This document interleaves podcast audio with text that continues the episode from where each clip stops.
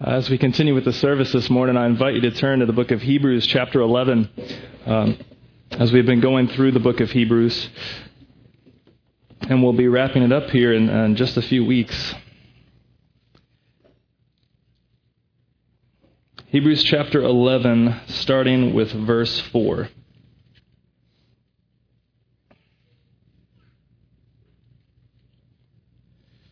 By faith, Abel offered to God a more acceptable sacrifice than Cain, through which he was commended as righteous, God commending him by accepting his gifts. And through his faith, though he died, he still speaks. By faith, Enoch was taken up so that he should not see death. And he was not found because God had taken him. Now, before he was taken, he was commended as having pleased God. And without faith, it is impossible to please him. For whoever would draw near to God must believe that he exists and that he rewards those who seek him. By faith, Noah, when being warned by God concerning events as yet unseen, in reverent fear constructed an ark for the saving of his household. By this he condemned the world and became an heir of the righteousness that comes by faith. By faith, Abraham obeyed when he was called to go out to a place that he was to receive as an inheritance, and he went out not knowing where he was going. By faith, he went to live in the land of promise, as in a foreign land, living in tents with Isaac and Jacob, heirs to him who is the same promise. For he was looking forward to the city that, was, that has foundations, whose designer and builder is God. By faith, Sarah herself received power to conceive, even when she was past the age, since she considered him faithful who had promised. Therefore, from one man, and him as good as dead, were born descendants as many as the stars of the heaven, and as many as the innumerable grains of sand by the seashore. These all died in faith, not having received the things promised, but having seen them and greeted them from afar, and having acknowledged that they were strangers and exiles on the earth. For people who speak thus make it clear that they are seeking a homeland. If they had been thinking of that land that they had gone out, they would have had an opportunity to return. But as it is, they desire a better country, that is, a heavenly one. Therefore, God is not ashamed to be called their God, for he has prepared for them a city. By faith, Abraham, when he was tested, offered up Isaac, and he who had received the promises was in the act of offering up his only son, of whom it was said, through Isaac shall your offspring be named. He considered that God was able even to raise him from the dead, from which, figuratively speaking, he did receive him back. By faith, Isaac invoked future blessings on Jacob and Esau. By faith, Jacob, when dying, blessed each one of the sons of Joseph, bowing in worship over the head of his staff. By faith, Joseph, at the end of his life, made mention of the exodus of the Israelites and gave directions concerning his bones. By faith, Moses, when he was born, was hidden for three months by his parents because they saw that the child was beautiful, and they were not, and they were not afraid of the king's edict. By faith, Moses, when he was grown up, refused to be called the son of Pharaoh's daughter, choosing rather to be mistreated with the people of God than to enjoy the fleeting pleasures of sin. He considered the reproach of Christ greater wealth than the treasures of Egypt, for he was looking to the reward. By faith, he left Egypt not being afraid of the anger of the king, for he endured as seeing him who is invisible. By faith he kept the Passover and sprinkled the blood so that the destroyer of the firstborn may not touch them. By faith the people of the people crossed the Red Sea as if on dry land, but the Egyptians, when they attempted to do the same, were drowned. By faith the walls of Jericho fell down after they had been encircled for seven days. By faith Rahab the prostitute did not perish with those who were disobedient because she had given a friendly welcome to the spies. This is God's word. Friends, Jesus is our true and faithful hero. The good news is that he gives us faith to draw near to God, trusting in his promises and provision. Who is your hero? Everybody has someone you look up to, right? So who is who is a hero for you? It could be somebody you currently look up to who's investing in you, like somebody at work or school, or maybe it's a parent or a relative, or maybe it's someone in your past that had major influence on your life and decisions. For me, when I was in high school, my hero was Kurt Cobain. He was the frontman of the great band Nirvana. And for some of you, you're thinking, what, classic rock? Yes, classic rock, we'll say. Right, Kurt Cobain was my hero, and when I was in high school, I wanted to be in a band, and so I grew my hair out, and I wore certain types of clothes, and I tried to sing a certain way, and I played certain kinds of songs. In fact, when I got an electric guitar for Christmas one year, the first thing I did after learning Stairway to Heaven was to learn every song on Nirvana's Nevermind album right? Huge influence on me. And so it fueled my uh, desire to be in a band and to learn, just shaped everything about my appearance, even my attitude, for good or for bad, and, and shaped the band I was playing in at the time as a high school musician. But if you know the story of Kurt Cobain, tragically, it's been just that 20 years now. He, his life met an early tragic end, right? He got mixed up in drugs. He uh, had severe emotional uh, baggage that weighed heavy on him, uh, and he met an untimely death, right? And so, as a high school student, I was crushed, man. I cried. I cried when I heard that he had died uh, because here's a hero, somebody I looked up to as uh, I was a, a young man wanting to be a musician, wanting to be a rock star, and here's a guy that I had idolized who had met a tragic end. I was devastated, right?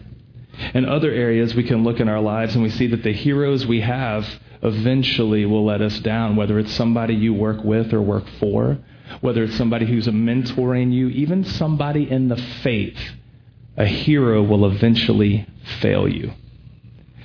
You can look around, even biblically, we have just read several verses recounting quote unquote heroes of the Christian faith, heroes of the Bible if you pick up any random kid's Bible, you will open up this verse and you'll see these are the heroes of the faith. But if you read each and every one of their stories, which I encourage you to do, go back through the Old Testament and look up every single one of these people. They all have tragic flaws, they all fail at some point. I mean, you see, the, the lineage of God's biblical heroes are littered with murder and lies and prostitution. Heroes eventually fail us, even heroes of the faith. You can look now if you have been a Christian and you, and you draw from resources, whether it be a preacher or a teacher or a pastor or some sort of author, eventually something will happen that will let you down. I mean, it doesn't, you don't have to look far to see scandals that riddle the Christian faith in our world today.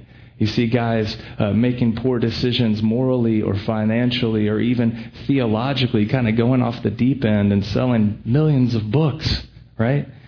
Eventually, our heroes let us down.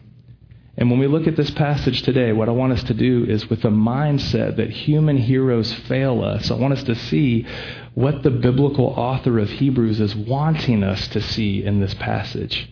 Because the true hero of our faith is not the heroes of men and women listed here, but rather the object of their faith is our hero, namely Jesus.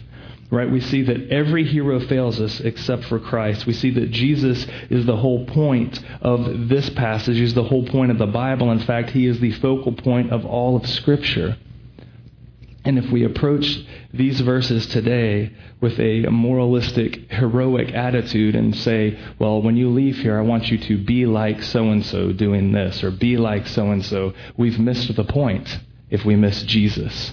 So, over the next few minutes, what I want us to do, I know there's several verses here, and, and, and, and we can't camp out and read every story about every person mentioned here. I, I encourage you to do that. When you get home, read through this passage again and look up in your Bible and read these stories. You'll end up reading most of the Bible. It's great. And you should do that because it's awesome. And it will, in the end, draw you to Jesus because that's the point. So, what I want us to do over the next few minutes. Um, um, is uh, spend a few minutes uh, seeing how Jesus is our true and faithful hero. So let me pray for us again, and, uh, and we'll go from there. Father God in heaven, thank you for this morning. Lord, I thank you for your people. Thank you that you've gathered us. I pray now as we uh, unpack your scriptures, Lord, I pray that your Holy Spirit would stir up our mind's attention and our heart's affection to you, God, that you would stir us up to see Jesus as the true hero, and God, that you would shape us with that good news. We thank you in Christ's good and holy name. Amen. Amen. So, as we see in this passage today, that Jesus is our true and faithful hero, and this good news gives us faith to draw near to God trusting in his promises and provision. So, first, let's look at this. Jesus is the true and faithful hero. We look at these verses and you see, hopefully, some familiar people, right? You know, you, you have Abel and Cain, you have Enoch, you have Noah, right? Not Russell Crowe, but Noah from the Bible, right? You, you, see, you got Abraham, you got Moses, Isaac, Jacob, Sarah, Rahab, on and on. The list of biblical heroes, biblical figures that have been part of God's epic story. But God's epic story has one central hero, and these are all supporting cast members. Right? Jesus is the true hero of all of this. The reason these folks are mentioned here is not because of who they are and what they've done, but rather who they put their faith in. Who did they trust as this storyline played out? If you look at these stories, you see time and time again. Noah did not trust in his architectural skills to save him, but he trusted the promises of God's provision for him. Abraham made some really goofy mistakes. I mean, he like pimped out his wife a couple times. He actually turned his back on his wife to pursue having a baby with another woman. All in distrusting of the promises of God. But later in the story, he trusts in faith that God would deliver on his promises. God promised to provide an heir, promised to provide numerous relatives, promised to do all these great things. And by the end of Abraham's life, his faith was strong. You see, in faith, Moses did amazing things. But the reason he did amazing things was not because he was just an awesome leader, he was not a great orator. In fact, he had a temper and wasn't good at speaking in public. But we see God used him. Why? Because the object of Moses' faith was the Lord. Time and time again, we see this. And in the end, all of this draws us to Jesus because we see that Jesus is the true and faithful hero, that Jesus is the one who does everything that we should do but can't. Everything that every hero fails at, Jesus succeeds in. You see, Pastor and author Tim Keller says it beautifully, so I'm just going to read what he says. He says this Jesus is the true and better Adam who passed the test in the garden, and whose obedience is imputed to us. Jesus is the true and better Abel though innocently slain, has blood now that cries out, not for our condemnation, but for our acquittal. Jesus is the true and better Abraham who's answered the call of God to leave the comfortable and familiar and to go out into the void, not knowing whither he would create a new people of God. Jesus is the true and better Isaac who was not offered up by his father on the mount, but was truly sacrificed for us.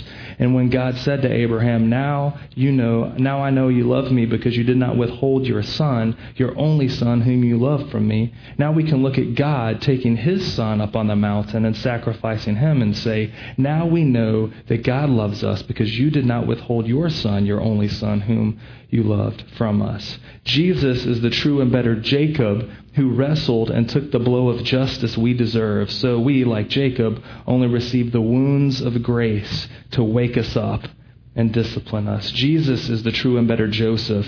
At the right hand of the king, forgives those who betrayed and sold him, and uses his new power to save them. Jesus is the true and better Moses, who stands in the gap between the people and the Lord and mediates a new covenant. Jesus is the true and better rock of Moses, who struck with the rod of God's justice now gives us water in the desert. Jesus is the true and better Job, the truly innocent sufferer, who then intercedes for and saves his stupid friends. Jesus is the true and better David, whose victory becomes his people's victory, though they never lifted a stone to accomplish it themselves. Jesus is the true and better Esther who didn't just risk leaving an earthly palace but lost the ultimate and heavenly one, who didn't just risk his life but gave his life to save his people. Jesus is the true and better Jonah who was cast out in the storm so that he could be brought in. Jesus is the real rock of Moses, the real Passover lamb, innocent, perfect, helpless, slain so the angel of death will pass over us. He's the true temple, the true prophet, the true priest, the true king, the true sacrifice, the true lamb, the true light, the true bread. So the Bible's not about you, it's about Him. Okay, we could end there, but we're going to keep going. So as you read all of Scripture, from Genesis to Revelation, view it through the lens of how does this point to Christ? Not how should you live? How should you do better? How should you try harder? How can you get better so that God will love you or accept you? How can you be a better neighbor? See, all of those things are good, but all of those come after we see that Jesus is the focal point who has rescued us so that we can love our neighbor, so that we can serve one another, so that we can approach a holy God and worship, so that we can turn from sin and wickedness. You with me? We can't get the cart before the horse, otherwise, we become lost, angry, frustrated, trying to be heroes only to fail. But if we look to Jesus as our true and faithful hero, we can look at him and say, He has succeeded where we would fail. He has done for us what we cannot do for ourselves. Therefore, this good news changes everything. That's what I want us to know today. So all of Hebrews 11 is pointing to Jesus because everything else before and after Hebrews 11 is pointing to Jesus. So first and foremost, Jesus is our true and faithful hero. Secondly, here's what happens because of that. Because Jesus is our true and faithful hero, we therefore draw near to God. And that is good news. If you see verse 6, and there's so much good stuff here.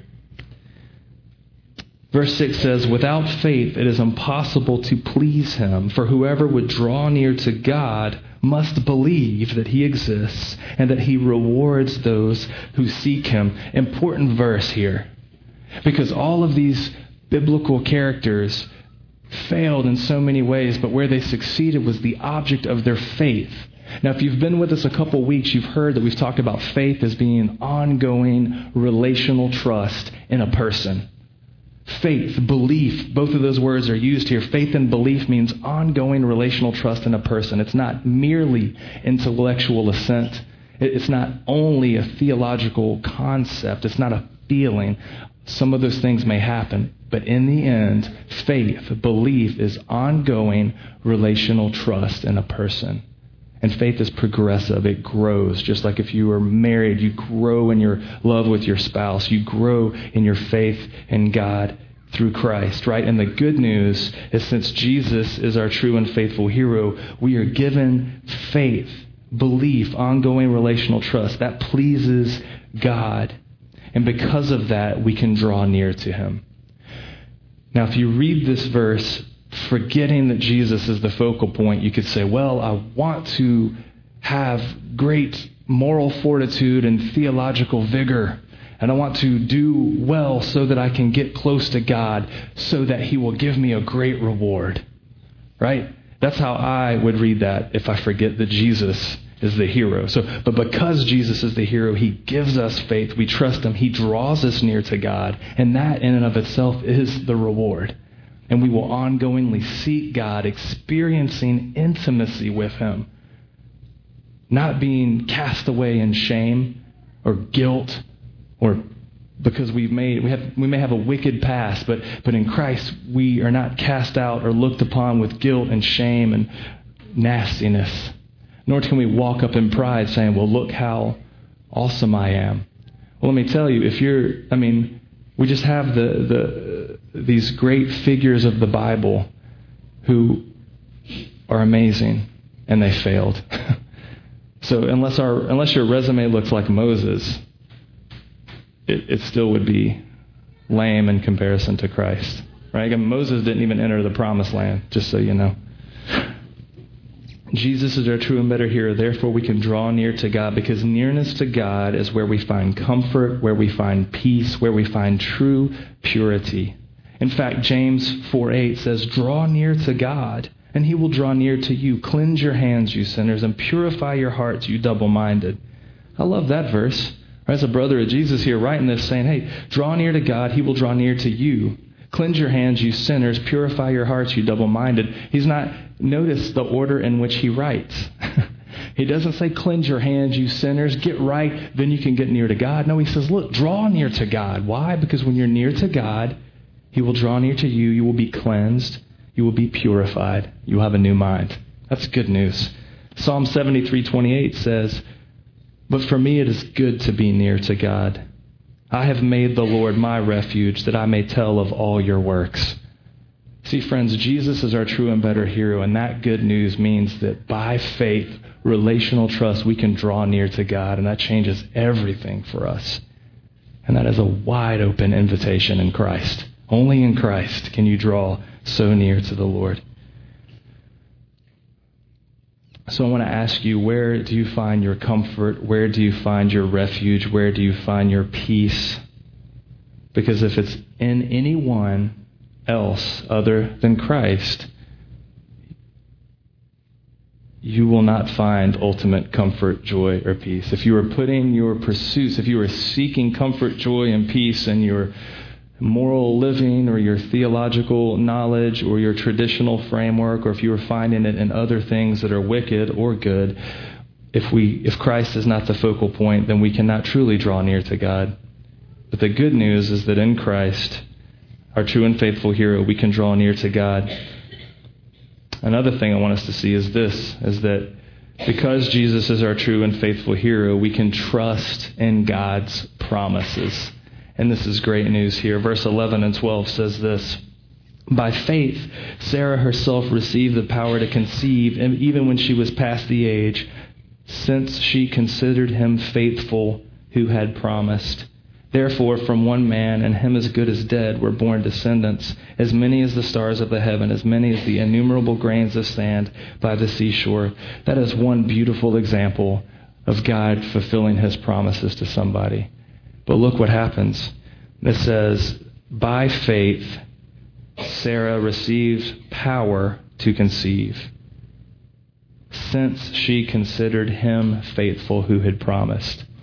You see, the object of Sarah's faith was not her good moral living. The object of Sarah's faith was not her uh, her background, her tradition, was not her uh, family tree. She received the joy of God's promises because she had faith. She considered him faithful who had promised. See, God is faithful. Moses, Abraham, Isaac, Jacob, David, they blew it. Every single one of us will drop the ball at some point. Even if you are on your best behavior, it's still subpar. At some point, you're not going to get a good night's sleep and you're going to stub your toe and you're going to drop a word. Oh, shucks. Oh, goodness. Right? At some point, you're going to get stuck in traffic and you're going to get rear ended by some good body who's texting. Right? And you're going to be like, what the hee haw? Right? At some point, you are going to have tragedy in your life and you're going to wrestle with what do I really believe? Is this really true? Friends, we all have hurts and baggage in this room. I know some of us are thinking, man, my family is experiencing such hardship right now. I don't know if I can really trust that God, how does, how can God care for my family when you see the tragedies we're facing? Jeremy, how can God care for my family when you see that we are financially in dire straits, man? Our, our, our, our, funding for my business is not going like I thought. It looks like we may have to close or, or we may have to move to a different city or we're having intense relational conflict, whatever it may be. You, come to a point where you're like, God, are, do you care? I have a friend, a, a, a high school friend, who tragically lost his daughter this week at age four. What do you do with that? I, mean, I don't even know what to say to the guy. I'm like, uh, you know, does God care about his family? So when we come to that point, we, we can't say, we can't argue with God and say, How dare you? Because look at what I'm doing that's so good for you. All we can do is say, God, you are, you are faithful. I know you are faithful. I don't understand. And if you look at the stories of the Bible, this is why God gave us the Bible. You look at all of these biblical figures who dropped the ball. The reason they failed was because in that moment they stopped trusting their faithful God. There came a point where they said, God, I'm not trusting that you're going to give me a kid. I'm going to find a way to get a kid. God, I'm not trusting that you're going to go leave me here. I'm going to do it my own way. God, I'm not trusting that you're going to manage these people in the desert. So, you know what I mean? And at any point when people stopped trusting relationally, they stopped relationally trusting God, that's when they dropped the ball. That's when they failed. But the good news is Jesus is faithful, never drops the ball, never failed. He was the faithful, covenant keeping Son of God on our behalf. It's all that. And the good news is putting our ongoing relational trust in Him taps us into seeing Him deliver on the promises that He will deliver on. Right? couple examples. You're like, well, what, what are the promises God has for me? I mean, He promised Abraham that. He promised Moses that. What about me? Here's a few. There's a bunch. You read the Bible. I'd love to get you on a plan to, to just see. Anytime you read the Bible, there's some broad things that are true for all of God's people. Not just Israelites, not just one family, but for all of God's people. Here's a few. Paul writes in Philippians 4:19, "My God will supply every need of yours according to his riches and glory in Christ Jesus." That's good news. Is God saying you're going to be wealthy? No, but he will supply for your needs. Is God saying you're not going to get lonely from time to time? He's not saying that, but he said he, he will supply for your needs. And that's good news, right? It's a, it's a promise. It's in Scripture. Trusting God to deliver in Christ, we can tap into that. And it's a beautiful thing. Another one, John 14, 27. Jesus, somebody just prayed this over me. You want to know how to make me weep right before I preach? You pull me aside and pray over me? Somebody just prayed this over me a second ago. Peace I, leave, peace I leave with you, my peace I give to you. Not as the world gives, do I give to you. Let not your hearts be troubled, neither let them be afraid. Right? That's a, that's a promise from Christ. Peace I leave with you.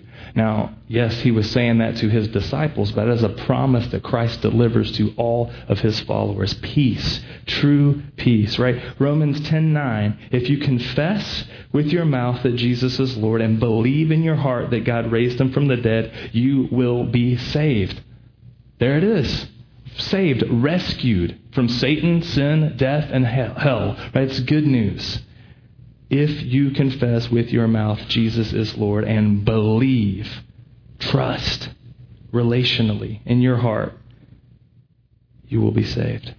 So, since Jesus is our true and faithful hero, we can draw near to God. We can trust in his promises. We can also trust his provision. This is, this is great, right? But as it is, sorry, verse 16, as it is, they desire a better country that is a heavenly one. Therefore, God is not ashamed to be called their God, for he has prepared for them a city. God's people longing for a place to belong, and God's saying, I'm preparing it for you. It's over here. You'll get there. Right? God has promised to provide for his people a place of refuge. Again, in verse 19, he considered that God was able even to raise him from the dead, which figuratively speaking, he did receive him back. If you read, if you read the story of Abraham, I mean, let me tell you, once we had a son, I, I weep every time I read the story of Abraham and Isaac. And, and Abraham taking Isaac up to the mountain to, as a sacrifice to worship the Lord, man. I can't even talk about start crying, man. But see, you know, God provided in that moment. I mean, God provided right before Abraham struck down a son in obedience to the Lord as a test.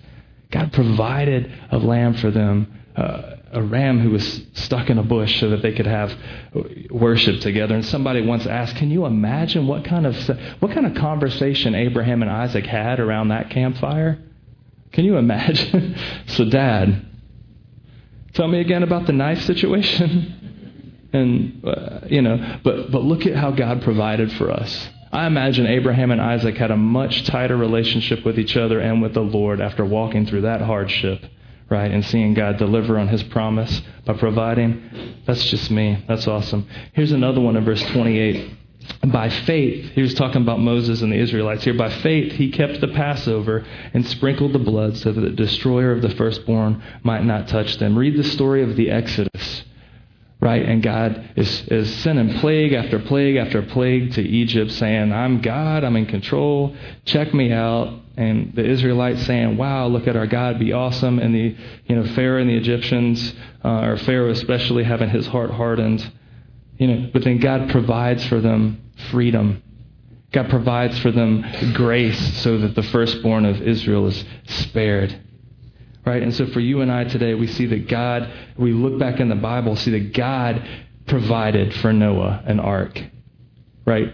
Noah didn't just whip it up. God, God, provided that for his refuge and safety. God provided for Abraham and Isaac a sacrifice. God provided for Moses and the Israelites freedom. They didn't set themselves free, God provided that for them. Right? God provided for them for decades as they wandered in the desert, gave them food from heaven. All right? They, they weren't farming. I mean, God just said, I'm going to, I'm going to feed you for a couple decades until you understand that I am going to provide for you, right? And so for you and I today, we see that Jesus is our true and faithful hero because Jesus is our refuge. Jesus is our inheritance. Jesus is the true bread of heaven for you and I today. So in closing, I want to ask you to think about it this way. I'm going to challenge you as you read the scriptures to read it through the lens of the gospel of Jesus Christ. Jesus is our true and faithful hero, not how you can be a better person. Right? That's a side effect of Jesus being the hero. right? I mean, I'm not saying go live immoral lives because of grace. I'm saying no, don't live moral lives to win God's favor, but because Christ has rescued you, your life should look differently. Right? I'm not saying be a lousy husband or a poor father. No, I'm saying you do those things because you've been rescued by Christ to live differently? Are you trusting the promises of God, the provision of God in Christ, trusting intimacy with the Lord because of who Christ is and what He's done? All right, you with me? You good? So here's what I want to ask us to do if you are here today and you are not a Christian, I want you just to reflect on that understanding real quick because we're in the Bible Belt. At some point, you probably have had somebody tell you about you need to be like David and get a rock and slay a giant. Really? That's not the moral of that story. The moral of the story is wow, God took a little guy to do an amazing thing. God's the hero there. That's just one example. So if you're not a Christian, I want to ask you just to reflect on what it means for Jesus to be a true and better faithful hero for you, a rescuer. I mean, to save you eternally, but also here and now to free you from the bondage of, of, of sin or pride or fear, to release you from guilt and shame of your past. Uh, to release you from the cynical chip on your shoulder that you may have because of whoever hurt your feelings, right? We, we could all use a little dose of that. If you're here and you are a Christian, I want us to uh, together um, celebrate the good news that is ours in Christ and, um, and grow in the grace and knowledge together. Often here at Redemption, we talk about repentance and belief. Repentance means to turn away from something, but to also turn towards something else. It's not enough to say no to drugs I don't mean to point to the communion table when I say that. Let's go this way. this will be the bad way. That's the good way, right? It's not enough to say no to drugs and yes to something else, right? You, you say no, you repent by turning away from something and turning to Christ because in Christ we draw near to God. All right, we draw near to God. We, we, we tap into some grace, inherit some promises, some comfort, some, some nearness to God is a reward in itself, right? So repenting means to turn from and to turn to. And so um, the call of the gospel is to repent and believe. So maybe turn from and turn to Christ. Believing is ongoing relational trust in a person, namely Jesus. That's a call for all of us. If you're not a Christian, that's an invitation for you. And I would love for you to come talk to me or somebody you trust about what it means to follow Christ in that good news. And if you're here today and you are a Christian, the whole of a Christian's life is, is repentance. So we need to turn from those things that are stealing our attention and affection from Christ and look back to Him. Okay? Let me pray for us. God, thank you again for time in your word this morning. Uh, Lord, I pray uh, whether we are looking at very big, broad passages of Scripture, big chunks, whole chapters, or whether we're looking at one word or one phrase. God, I pray that by your Spirit, that you, you, we know you've inspired the Scripture, and we know that you have said that you would give understanding to your people by your Spirit. So, God, I pray that your Holy Spirit would continue to sink this truth into our minds, into our hearts, God, that the grace of Christ would saturate us. Lord, that you would change us, transform us to be more like Jesus. God, that you would shape us to be your people in a relationship with you and with each other. God, I pray now as we have a time of response that you would bring about repentance of sin, repentance of idols, repentance of pride and self sufficiency, repentance of tradition or culture, whatever. God, that you would humble us so that together as a community, all of us together can look to Christ as our true and faithful hero. Not looking to other people to be a hero for us, not trying to become a hero on our own, but rather humbly acknowledging our need for rescue. And that in Christ, God, you have rescued your people. You are rescuing your people. So, Lord, I pray that by your Spirit you would do amazing things, that you would um, give us glimpses of you fulfilling your promises and provision in Christ, that you would draw us near to you and to each other. We thank you in Christ's good and holy name. Amen.